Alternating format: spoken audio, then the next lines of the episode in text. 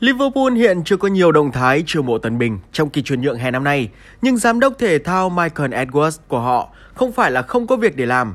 Ưu tiên của đội chủ sân Anfield hè này là gia hạn hợp đồng với hàng loạt công thần để đảm bảo cho huấn luyện viên Jurgen Klopp yên tâm về bộ khung nhân sự trong mùa giải tương lai. Thủ môn Alisson Becker và người đồng hương Fabinho sẽ ký hợp đồng dài hạn gắn bó tương lai với Liverpool. Những ngôi sao quan trọng như Virgil van Dijk, Mohamed Salah và Sadio Mane đều sẽ được đàm phán gia hạn. Hợp đồng của họ sẽ hết hiệu lực vào năm 2023.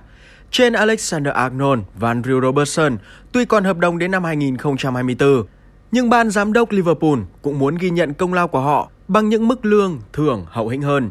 Thế nhưng, một cái tên từng là nguồn động lực để Liverpool vươn lên đỉnh cao năm nay cũng đã bước vào giai đoạn cuối hợp đồng mà đội bóng vẫn chưa có động tĩnh gì.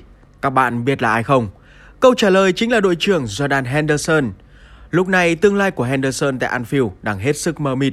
Nhiều nguồn tin uy tín tiết lộ Liverpool đã đàm phán với đại diện của Henderson, nhưng tới nay hai bên vẫn chưa tìm được tiếng nói chung. Vậy vì sao một cầu thủ từng là nhân vật hết sức quan trọng, đội trưởng và là nhạc trưởng của Liverpool nay lại rơi vào tình cảnh không được gia hạn hợp đồng, nhiều khả năng phải ra đi dưới dạng chuyển nhượng tự do. Chương trình góc khán đài ngày hôm nay sẽ nói về vấn đề này.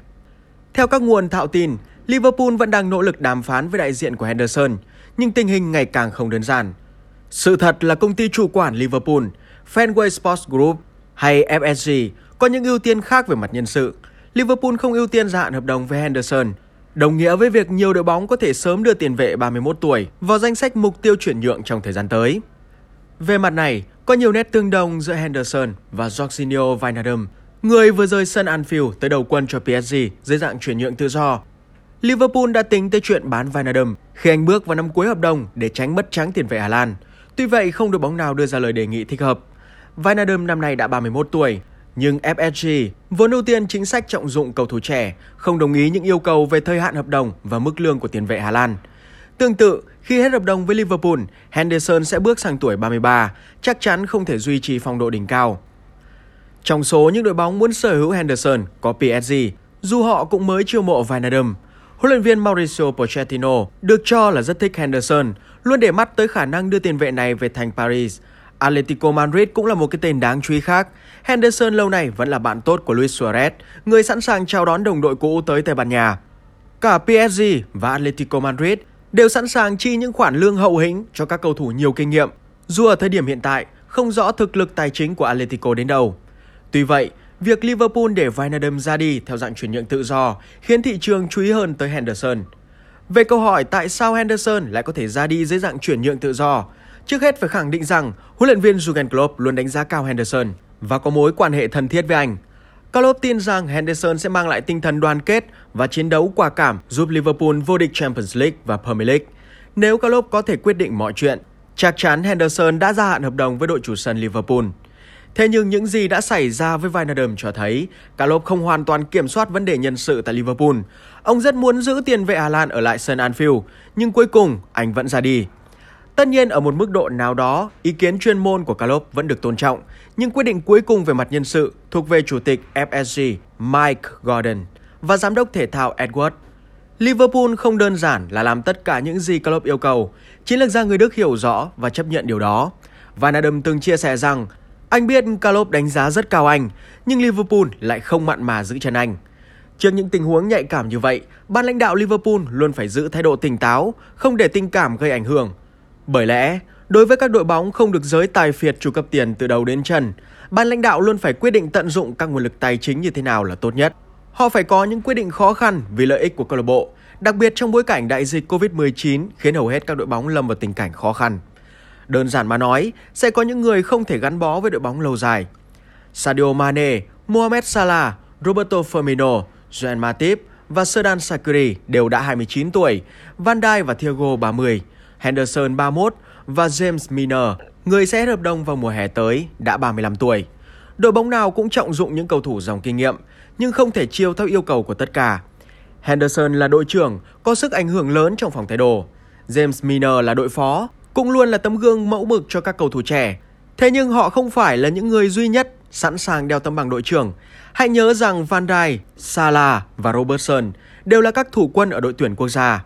Mùa hè năm nay, kế hoạch nhân sự của Liverpool chủ yếu tập trung vào cách giữ chân các cầu thủ quan trọng. Đội bóng đã chiêu mộ Ibrahim Konate từ RB Leipzig với giá 35 triệu bảng, nhưng hầu như không có động thái mua người nào khác. Theo nhiều nguồn đáng tin, trước khi chiêu mộ tân binh, Liverpool sẽ phải xem xét có bán cầu thủ nào với giá cao được hay không. Liverpool có kế hoạch thay máu đội bóng, nhưng là vào năm 2022, tình hình tài chính phục hồi sau đại dịch. Vậy tương lai của Henderson tại Liverpool như thế nào? Liệu đội bóng có thực sự chấp nhận để đội trưởng của họ ra đi tự do? Henderson tới lúc này vẫn chưa công khai phàn nàn về Liverpool, bởi lẽ đó là bản chất của anh. Rõ ràng vấn đề quan trọng ở đây không phải là tiền bạc, mà là Henderson muốn biết đội bóng có còn trọng dụng anh nữa hay không.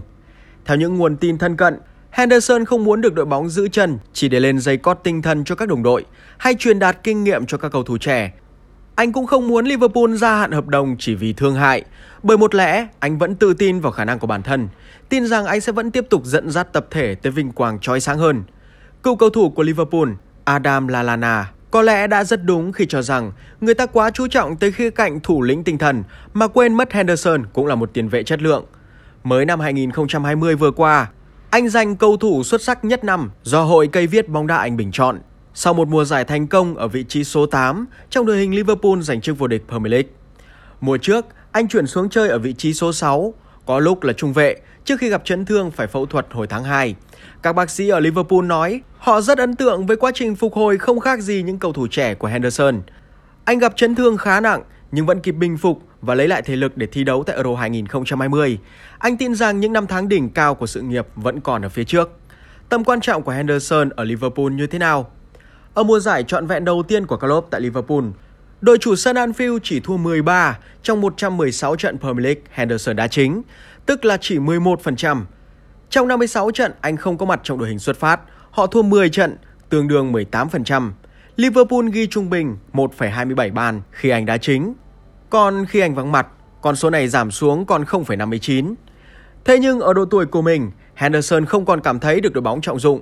Anh không tiết lộ bất kỳ chi tiết nào cuộc đàm phán với Liverpool cho truyền thông hay cho người hâm mộ. Nhưng rõ ràng nếu Liverpool đưa ra lời đề nghị hợp lý, thì anh đã đặt bút ký từ lâu rồi.